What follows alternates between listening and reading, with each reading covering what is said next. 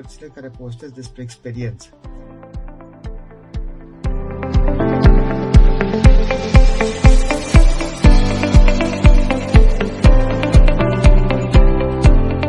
Bine ați revenit la Retrospective Agile, un podcast în care privim către agilitate retrospectiv. Sunt Dan Suciu. Sunt Bogdan Mureșan. Și mă gândeam uh, zilele trecute la un citat care îmi tot uh, revine în minte din uh, Andrei Pleșu, care zicea în urmă cu ceva timp despre o persoană publică că obișnuiește să citeze mai mult decât citește. Și dacă te uiți astăzi pe rețelele sociale, stânga și dreapta, vezi că mm, totul este plin de citate. Dar ele sunt pline de citate și de vorbe de duh. Și e bine într-un fel, pentru că citatele astea, nu e așa, reprezintă esența unei gândiri intense care există în spate. Însă dacă nu intri printre meandrele acelei gândiri și te mulțumești doar cu concluzia, riști la un moment dat să, să rămâi la un nivel uh, superficial. Episoadele trecute am tot amintit și am tot citat din fel de fel de cărți care ne-au, uh, care ne-au impresionat pe noi și la un moment dat, unul dintre ascultătorii noștri chiar ne-a rugat ca să facem un episod special în care să vorbim despre cărți pe care noi le considerăm importante în ceea ce privește uh, agilitatea, da? acest mindset agil, această filozofie agilă. Atunci, acest episod 10 de astăzi îl vom uh, dedica acestor uh, cărți. Bogdan, ai în minte o carte așa pentru început? Da, am, am în minte o carte, dar mai mult decât o carte, am în minte și momentul care mi-a declanșat mie așa o frenezie înspre cititul cărților. Undeva acum vreo șapte ani, opt ani, cred că, mi-a făcut cadou de, cred că de ziua mea, Musa Elist, al lui Octavian Pantiș. E o carte despre time management foarte fain. Am citit-o cu super mare plăcere și ăla a fost momentul în care am descoperit eu practic cărțile de dezvoltare personală. Deci în ultimii ani citisem, mă rezumas la articole scurte, foarte multe tehnice și, sincer să fiu, nici nu știam foarte multe despre cărțile de dezvoltare personală. Și ăla a fost momentul care pentru mine a însemnat o mare schimbare, că am început să le caut așa cu ardoare cărțile astea și bineînțeles și pe lângă cărțile de psihologie, de business. O mare, mare parte din cărțile pe care le citesc sunt și legate de ceea ce facem day-to-day, tot felul de tehnici, agile și lucruri noi care apar și îmi place, îmi place enorm. Și eu chiar m-am bucurat când ne-am înțeles să facem un episod despre recomandări și ce, ce ni s-a părut nou interesant și să povestim cum transpui în practică ce ai aflat tu acolo. Am reușit să construiesc pe, în, în timp o, o bază la care noi și facem referire și ce citești tu și ce citesc eu din, în timpul podcasturilor și astăzi cu mare plăcere cred că o să împărtășim niște, niște lucruri faine. Da, și, și eu m-am gândit un pic uh, la, la chestia asta, apropo de ceea ce zici tu. Eu țin minte că pe vremea, pe vremea liceului și chiar și în timpul facultății devoram uh, o sumedenie de cărți Bine, cărți de, de toate felurile, da? mai ales beletristică, cărți science fiction, o sumedenie de, de cărți de genul ăsta, după care, inexplicabil, eu nu pot să-mi explic de ce, a urmat o pauză, o pauză destul de mare, de șapte ani, poate chiar mai bine, în care n-am mai pus mâna pe o carte. Ori am fost prins de toate lucrurile în care eram implicat, mi era foarte greu să țin asta balanța aceea între viață personală și viață profesională, foarte multe activități pe care trebuia să le fac uh, și asta m-a împins să tot amân, să tot amân, să tot amân să mai citesc. Nu știu, nu știu ce s-a întâmplat. Și foarte interesant că, așa cum zici tu, în momentul în care am redescoperit uh, plăcerea cititului, n-am mai revenit la beletristică și am început să citesc foarte, foarte multe cărți din zona aceasta de dezvoltare personală sau cărți de business, da? cărți care țin de managementul proiectelor, de felul în care poți să, nu știu, să coordonezi echipe, să faci anumite lucruri într-un mod mai, uh, mai eficient. Cred că e bine și nu neapărat, pentru că în continuare sunt convins că și celelalte cărți sunt foarte importante la uh, formarea noastră profesională, chiar dacă nu sunt neapărat țintite către asta, explicit. Da, și eu de-abia aștept să mă mobilizez să recitesc Dune a 50 oară. nu pot să mă deschid peste Dune. Dar revenind, revenind la cărțile cu, cu temă, eu am descoperit că pe mine mă ajută, mă ajută foarte mult. Uite, de una care mi-a plăcut enorm, acum cred că anul trecut am dat peste ea, în timp am devenit pasionat de a înțelege cum poți să evoluezi și obiective și cum să te gândești la outcome pe care vrei să-l obții personal, dar și legat de lucru.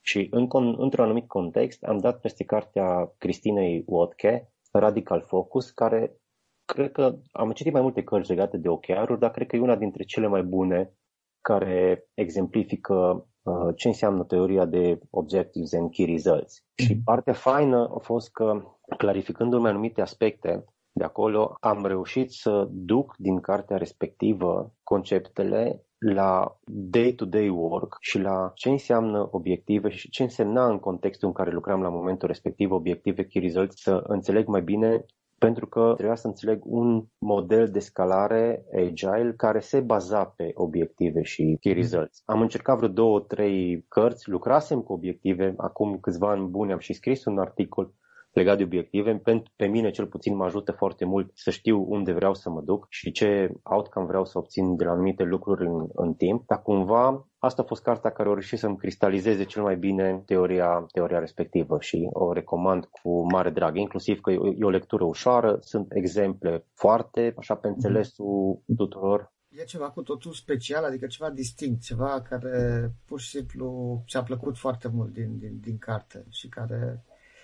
te-a ajutat să, nu știu, să aplici imediat în viața de zi cu zi. Da, în, în carte, la un moment dat, face o referire la ce înseamnă obiective și dă un exemplu de un framework de execuție ca să-ți atingi obiectivele. Și frameworkul de execuție la care se referă este For Discipline of Execution, cu care uh-huh. noi, eu lucrasem cumva uh-huh câțiva mhm. ani înainte și, și în momentul respectiv, cred că lucrul care m-a marcat cel mai tare de acolo, am reușit să fac o distinție super clară între ce înseamnă să-ți pui un obiectiv, dar și un mod educat și disciplinat în a ajunge în a-ți atinge obiectivul. Practic, în mintea mea s-a făcut corelarea asta, am reușit să-mi diferențiez mult mai bine decât până atunci și nu pot să zic că nu înțelesem și până atunci, dar ce mhm. înseamnă obiectiv, strategie și execuție against the strategy. Și lucrul, lucrul ăsta mi s-a, mi s-a cristalizat în, prin cartea respectivă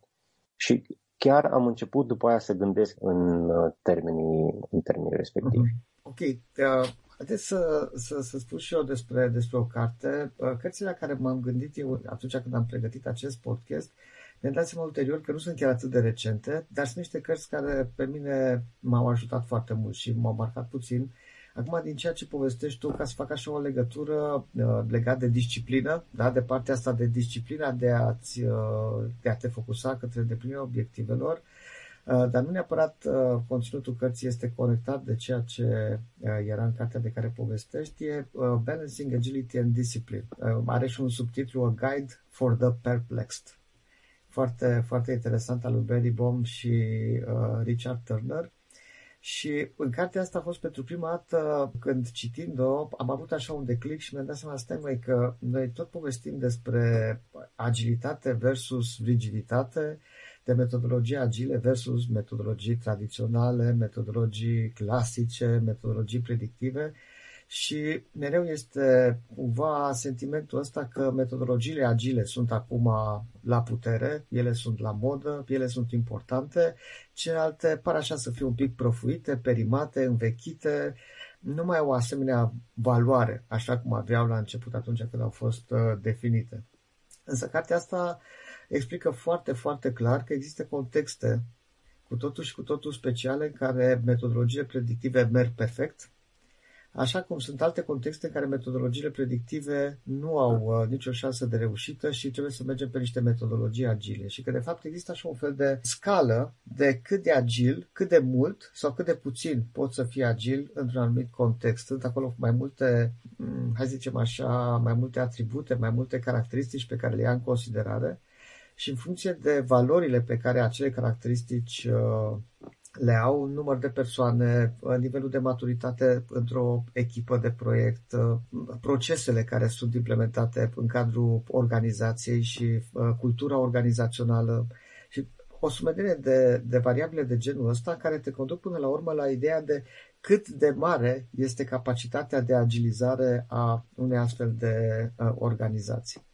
Și că uh, sunt foarte multe nuanțe de gri, da? nu este agile la plus și tradițional clasic la minus, ci, dacă vrei, ambele sunt foarte potrivite în anumite contexte și sunt foarte multe nuanțe de gri între. Ulterior, da, uite, deja la 9 ani de zile, dacă nu mă înșel după ce a apărut uh, cartea aceasta, povestim tot mai intens despre metodologii hibride uh, în care se combină practici dintr-o parte și din alta a acestor uh, metodologii și a acestor filozofii și care par să fie mult mai potrivite în, uh, într-un anumit, uh, uh, într-un anumit context sau altul.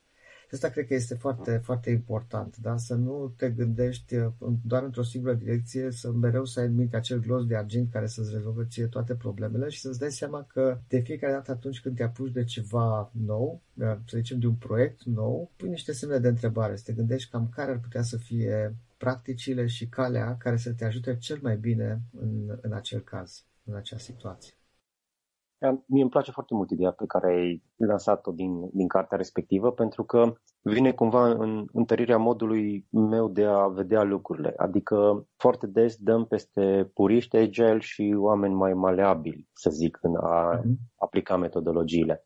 Și purismul agile merge în direcția mai mult a framework-urilor de execuție, cum este și Scrum-ul, care te ajută să performezi într-un mediu sau într-un mindset agil dar în același timp, din punctul meu de vedere, unul dintre caracteristicile agilității este adaptare și schimbare uh-huh.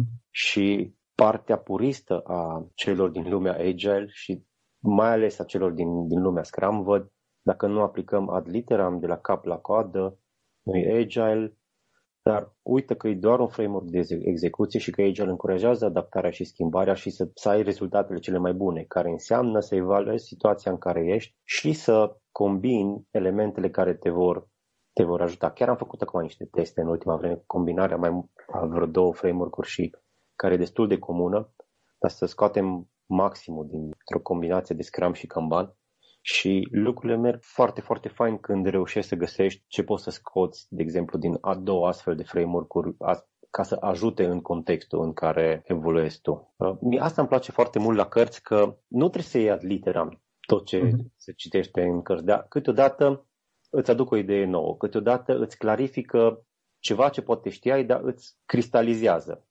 Uite că am început cu mindset-ul și cu de unde pornește totul, de la ce vrei să obții, de care e focusul, outcome-ul și încet, încet trebuie să și faci transpunerea înspre cum faci lucrul ăsta să se întâmple. Și acum îmi vin în, în minte multe cărți mai legate mai mult de partea de product, tocmai pentru că partea de execuție se bazează mult, mult mai mult sau volumul de efort este mai mare pe partea de development și foarte lum- multă lume ignoră partea de, de product. Pentru că apar niște buzzword-uri din astea, gen innovation. Și ok, cum faci innovation? Și apar cum îți testezi ideile, cum îți testezi ipotezele, practic, atunci când nu știi în ce direcție trebuie să mergi. Exact cum ziceai tu, sunt contexte unde problema care trebuie rezolvată nu e chiar ușoară sau soluția nu e super la îndemână și atunci trebuie să testezi diferite lucruri, să vezi cum rezolvi problema, să vezi ce prinde la client și practic cum se întâmplă uh, lucrul ăsta.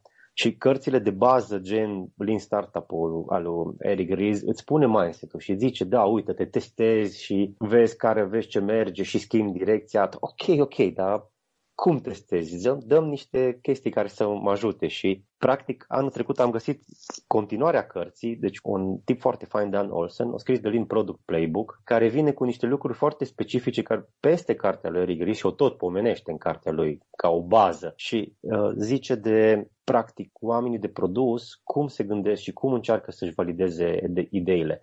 Și întâmplător după aia am și auzit niște speech-uri și niște discuții și dintr-o dată tehnici care până în momentul uh, respectiv nu ajunsesem să intru în ele, gen The Wizards of Oz sau Backdoor, uh-huh. care sunt efectiv tehnici de a testa, de a-ți valida ideile și care probabil că le, le povestisem, dar nu le știam să zic după, după nume, uh, mi-a devenit mult, mult mai clare și am început chiar să recomand multor prieteni care erau product owner să recomand cartea The Lean Product Playbook pentru că ajută foarte mult în a cristaliza ideile și a avea niște metode care deja folosite și au succes la cum să-ți validezi uh, ideile, niște tool la, la îndemână. Mm-hmm. Și foarte, foarte simpatice. Gen, ai, vrei să validezi o idee și poate n-ai timp să implementezi, îi pui o interfață și în spate, de fapt, nu se întâmplă ceva automat, ci pur și simplu niște operații, dacă îți permiți să le faci, să fac de mână ca să vezi dacă ideea în care mergi este validă. E una dintre tehnicile descrise, descrise în, în carte sau vrei să vezi dacă ar putea prinde o anumită idee, nu te apuci de implementare, am un nou feature. Îl descrii și lumea intră pe feature-ul respectiv și în momentul în care intră acolo văd o pagină în, încă în curs de dezvoltare și stay tuned și așa mai mhm. departe, dar să vezi care e interesul pentru, dacă nu ești sigur, pentru ceva ca să îți dai seama dacă merită să investești, să, să dezvolți sau, sau nu. Bineînțeles, asta trebuie făcută cu atenție, să nu enervezi cumva utilizatorii și descrie și tehnici ca să fie făcută cu cap, să nu îi îndepărtezi. Uite, sunt foarte faine și după aia când povesteam cu, cu colegi product owner, îmi dădeam seama că astfel de tool de multe ori, de multe ori uh, lipsesc. Da, sunt, sunt foarte interesante pentru că există o literatură agile destul de bogată care să descrie cu multă acuratețe practici, practici care uh, țin de o metodologie sau uh, alta. Doar că de ce mai multe ori cărțile respective, da, se referă la niște proiecte ideale. Nu se referă la niște proiecte concrete și mi îmi plac mai mult cărțile care povestesc despre experiențe. Nu pentru că experiențele respective aș vrea să le repet și eu, da? adică în mod necesar lucrurile care apar în acele cărți mi se vor potrivi și mie sau proiectelor pe care în care sunt eu uh, implicat, dar e foarte important să știi că există niște practici alternative. Să ai la dispoziție uh, niște idei, da? Cumva că ai putea să încerci într-un fel, să încerci în altul și s-ar putea ca una din acele încercări să fie de, să fie de succes. Altfel, tot reinventezi tu, tu roata. Și de asta mi place, de exemplu, una dintre cărțile de, de genul ăsta e cartea lui Mike Cohn, care Succeeding with uh, Agile Software Development Using Scrum. Pentru că uh, Mike ce face, începe să ia și să demonteze cam toate uh, lucrurile care se opun implementării unora sau altora dintre practicile Scrum sau uh, discuții legate de rolurile din Scrum. Acolo am întâlnit, de exemplu, cea mai exhaustivă abordare legată de cum se poate juca un rol, cine ar fi bine să joace un rol sau altul de Scrum Master, de Product Owner, de Team Member, uh, dacă se pot combina rolele respective, care sunt responsabilitățile foarte clare, vechi project manager sau technically sau arhitecții, ar fi bine să joace rol de Scrum Master, ar fi bine să joace rol de Product Owner și ia fiecare caz în parte și practic despică firul în patru și așa foarte, foarte analitic și îmi place că de fiecare dată vine cu niște soluții, da? cu niște soluții personale, da? pe care cu siguranță el le-a testat în anumite proiecte sau pe anumite echipe. Nu e obligatoriu să funcționeze la tine, dar vezi că sunt niște idei interesante, da? te face și pe tine să te gândești mai departe la, la lucrurile astea. Mai este încă o carte foarte, foarte importantă și care îmi place foarte mult, uh, tot așa, care se bazează foarte mult pe experiență, dar care e caracteristica acestor cărți? Faptul că, nu, hai, hai să pornim de la o teorie, da? de cunoștință implicită și cunoștință explicită, da? Explicit knowledge și implicit knowledge. Cunoștința explicită sunt lucrurile despre care tu ai auzit, lucrurile de care știi, știi să le faci, le cunoști și ți este foarte ușor să le explici celorlalți. Cu foarte multă ușurință poți să le explici celorlalți uh, și să transferi acele cunoștințe celorlalte persoane. Nu știu, cunoștințe pe care le ai despre o anumită tehnologie, despre un anumit limbaj de programare, uh, lucrurile pe care le facem noi acum, discutăm despre anumite cărți pe care le-am citit, despre anumite idei. Astea sunt cunoștințe uh, explicite. Pe de altă parte, o foarte mare parte din cunoștințele pe care noi le utilizăm sunt cunoștințe implicite. Sunt acele, noi știm că știm chestia asta, a, a, să facem un anumit lucru, dar ne este foarte greu să explicăm celorlalți. De exemplu, știi să mergem pe bicicletă. Dar este foarte greu să explic în detaliu cuiva ce înseamnă să mergi pe bicicletă, ce înseamnă să ții echilibru, ce înseamnă să, cum să-ți miști picioarele, cum să miști ghidonul, cum să te sincronizezi, exact ceea ce se întâmplă în momentul în care tu mergi pe bicicletă. Da? E greu de realizat un manual despre mers pe bicicletă, știi, pe care tu să-l citești după să zici, uite, am citit cartea asta, eu știu să merg pe bicicletă, nu există așa ceva, da? Numai din practică și unii dintre noi învață mai ușor, alții învață mai greu uh, și fiecare are propria sa viziune despre ce înseamnă mersul pe bicicletă și cum se descurcă, dar declară în fața aceea, știm, să știu să merg pe bicicletă. Ce știi? Dar e greu de, de transmis. Asta e cunoștința implicită. Și uite, de exemplu, coaching-ul, mie mi se pare o activitate, mai ales când vorbim despre coaching, uh, despre agile coaching, da, de coaching în, uh, în, în agile, mi se pare un astfel de tip de cunoștință, o cunoștință implicită. E un, uh, o anumită abilitate care se formează de-a lungul timpului pe baza experiențelor pe care le tot ai în contact cu diverse echipe uh, agile sau diverse echipe care fac tranziția către, către agilitate. Și e foarte greu să explici cuiva ce înseamnă să fii un bun coach în, uh, în, în, în, în Agile. Și e o carte, cartea clasică a lui Lisa uh, Atkins, uh, Coaching Agile Teams, da? acolo zice Companion for Scrum Masters, Agile Coaches and Project Managers in Transition. Da? Deci pentru project managerii care sunt în tranziție. Și cumva acolo ea încearcă să structureze cât se poate de bine toată experiența pe, prin care a trecut ea ca uh, agile coach.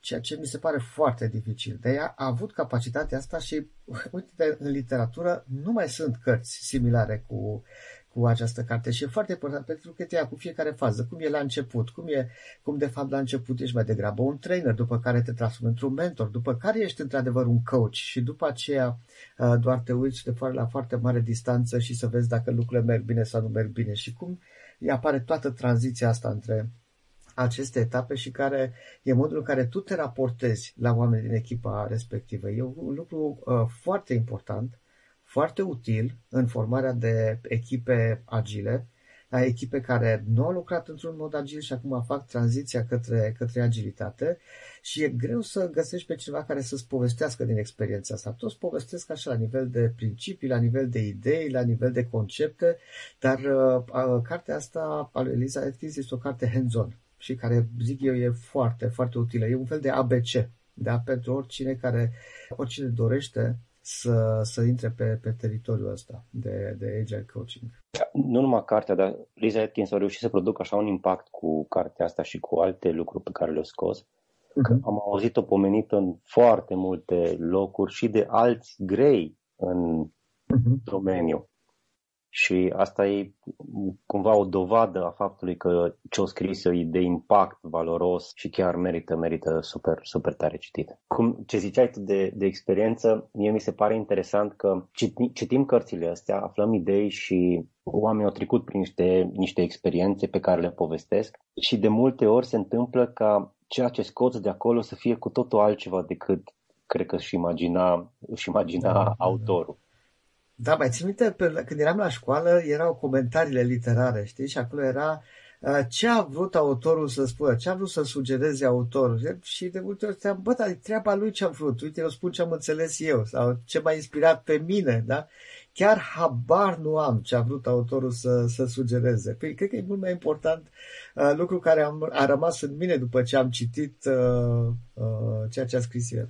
Da, eu, eu am pățit asta și m-am distrat cu o carte a lui Jeff Gottelf, uh-huh. care e un tip foarte fain întâmplătorul și cunosc care niște cărți scrise foarte, foarte mișto. Și, și acum țin minte, eram acum vreo 4, 3, 4, 5 ani, nu mai știu exact. Eram pe bicicletă la sală și eram cu audiobook-ul. Și mhm. pedalam eu acolo și ascultam eu o carte din asta mică, o oră și ceva, cred că avea tot audiobook-ul, Lean versus Agile versus Design Thinking. Uh-huh. Și ascultam eu o carte acolo și printre altele, făcând o comparație între, între, între concepte, Jeff Golter zice la un moment dat, reamintește cumva cât e de important ca cei care produc software să înțeleagă clientul și mai mult să vadă cum end userul folosește aplicația lor. Deci developerul să vadă lucrul ăsta. Și care, mai ales dacă ești într-o firmă de product development service sau de multe ori chiar și într-o firmă de produs, developerul nu ajunge să vadă efectiv cum folosesc.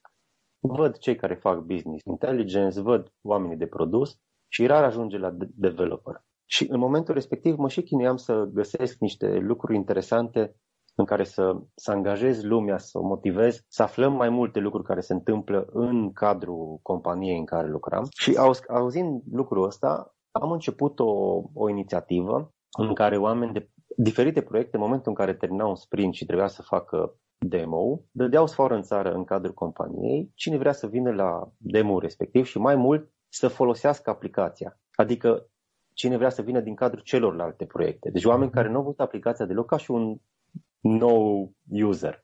Și cumva simulam faptul că cineva care nu știe business și nu știe ce se întâmplă acolo, pune mâna pe aplicație și începe să joace și zice, uite, de ce aș folosi eu, ce, ce știe să facă în aplicația voastră. Și celor care au dezvoltat-o le oferă un feedback fantastic că lumea vine cu întrebări. Uite, de aici, de ce e așa? De aici nu s-ar putea face altfel și văd ce probleme au cei care se lovesc prea de aplicația lor. Uh-huh. Noi am zis atunci Friday User Testing și pot să zic că au avut, au avut un succes destul de mare pentru că uh, succes măsurat prin faptul că atunci când o echipă anunța, erau tot timpul, erau 10, 5, 10, 15 oameni, depinde de, uh, de zi, dar tot timpul erau oameni care sunt și câteodată mulți care se înscriau și veneau efectiv să vadă ce fac aplicațiile respective, să le testeze, să dea feedback celor, celor care scriau codul. Și cu siguranță nu asta a fost intenția lui, intenția lui Jeff când a scris cartea respectivă, dar scoțând în evidență în mintea mea un, un concept și importanța lui, imediat te duce cu gândul, uite, cum aș putea să aplic eu asta în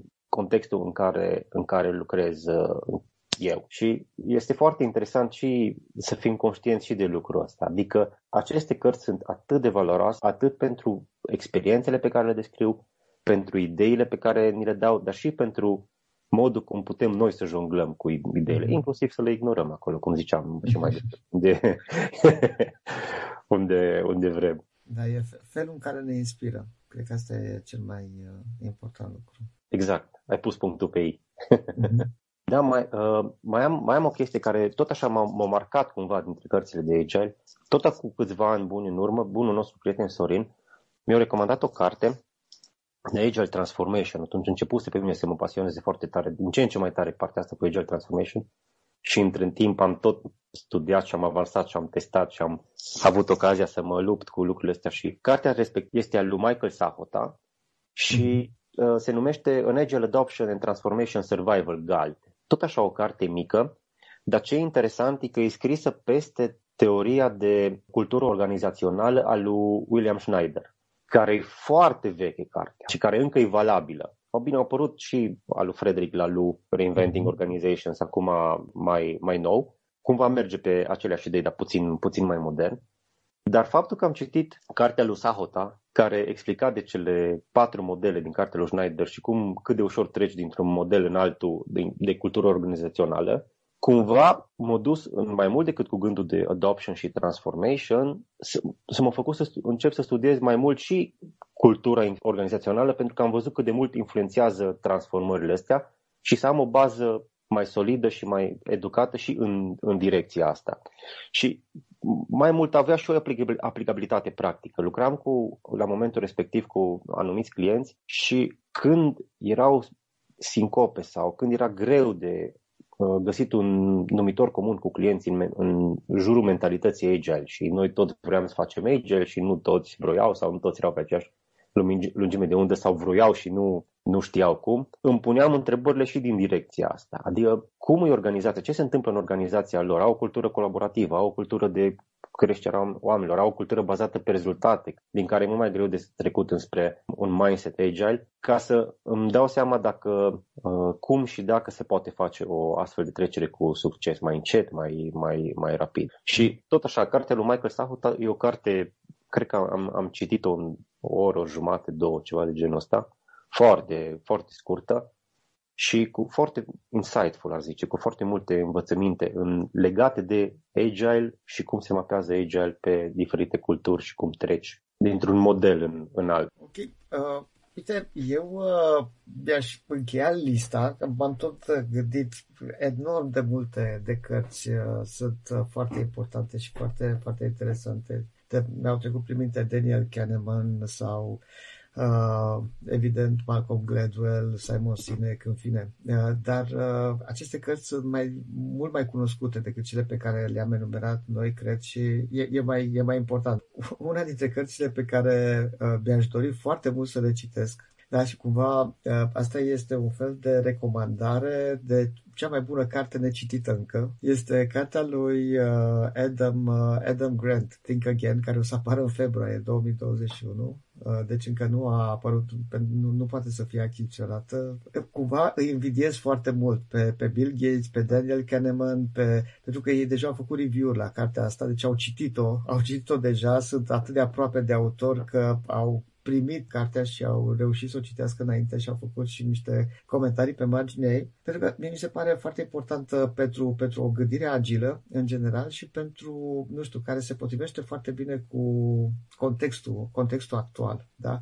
Practic, acest uh, Think Again, această carte, pleacă de la ideea că noi considerăm o persoană ca fiind foarte inteligentă, acea persoană care uh, gândește, dar are abilitate de a gândi și de a învăța, da? are niște abilități, că poate cu repeziciune, poate cu asiduitate, poate, da, e conectată foarte mult pe zona asta, gândește foarte mult și învață foarte mult. Și ce zice Adam Grant e că uh, acum inteligența ar putea să, ar trebui, de fapt, să fie oarecum redefinită și într-un context în care apar atât de multe schimbări, atât de multe modificări, într-un context atât de complex, nu VUCA, atât de variabil, atât de ambigu și atât de, de incert, uh, probabil că ar trebui să spunem că un om inteligent este mai degrabă uh, o persoană care regândește da? și care se dezvață. Da? Deci nu care gândește și care învață, ci care are abilități de regândire, da? de a regândi din niște lucruri și de a se dezvăța de lucruri pe care le-a învățat deja. Și asta e o abilitate foarte importantă, pentru că chiar te scoate rău de tot din, din zona de confort și cred că este o carte potrivită care apare oarecum la momentul potrivit și de-abia aștept să, să, să o citesc. Dan, eu în timp ce vorbeai, eu mi-am și adăugat-o în contul meu mm-hmm. de Goodreads la Want to Read împreună cu alte două cărți de lui Adam Grant. Am luat instant recomandarea, recomandarea ta și sunt, sunt foarte curios, mai făcut super curios de cartea asta. Ce aș mai vrea să zic ar fi, înainte să încheiem, am avut o discuție interesantă cu niște colegi, acum vreo jumătate de an, și niște prieteni buni de la, de la locul de muncă în momentul respectiv și discuția era, uite, tu ce ai mai citit? Și ziceam, am mai citit asta și asta și asta. Și eu, dar când ai timp să citești atâta? Păi nu am efectiv timp chiar așa mult cu trei kinderi în jurul meu și day-to-day work și ce mai ai de făcut, dar am găsit o soluție foarte convenabilă pentru mine și anume când mă duc copiii spre școală și mă întorc, mai îmi pun o carte dacă n-au ei chef de povești după ce am lăsat la, pe carte și ascult. Ascult foarte mult Audibles, principala mhm. mea sursă de, de ascultat și au, au început o discuție în aia super distractivă. Băi, asta, ăsta nu-i citit, dacă nu mhm. ai cartea în mână și așa, discuțiile care erau la vremea lor și care erau la vremea lor și când a apărut Kindle-ul. Și mai în glumă, mai în serios, ce aș vrea eu să recomand ar fi ca orice modalitate prin care puteți pune mâna pe carte și să asimilați informații, să aflați lucruri noi, e, e super, super bună. Există Kindle, audiobook-uri, cărțile, cărțile cărți, ca să zic așa, că le au farmecul lor aparte, aia e clar. Uh-huh și merită investit timp în enorm de mult în treaba asta. Eu văd un return of investment foarte mare pentru mine ca persoană. Mă face așa, pe mine cel puțin mă face să mă simt bine când, când citesc și orice informație e binevenită. Cum ziceam, chiar dacă pot să o folosesc sau nu sunt de acord cu ea sau sunt de acord cu ea, da, e binevenită, mi-aduce și un alt punct de vedere și încurajez cu siguranță sub orice formă, practic, informația asta să, să, vină, să vină spre noi. Dar mai mult și cu un pas. Că noi am povestit aici și cum am încercat noi să punem în practică idei.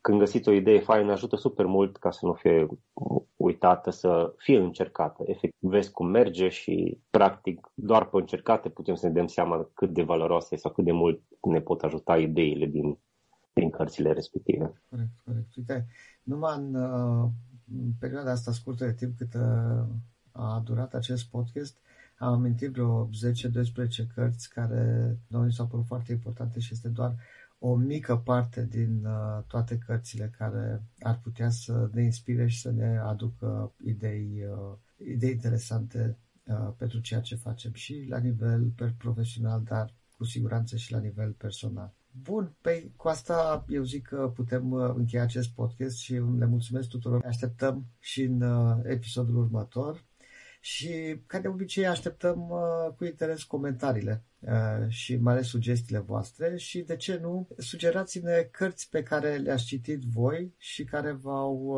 ajutat pe voi și v-au impresionat foarte mult din zona aceasta de dezvoltare personală sau de mindset agil. Nu? Și Dane, poate ar merita menționat că pregătim o surpriză foarte faină ascultătorilor noștri, așa că stay tuned pe canalul nostru, nu o să vă pară rău. Bun, mulțumesc mult, sunt Dan Suciu. Sunt Bogdan Mureșan. Și ne auzim în episodul următor. Stay safe!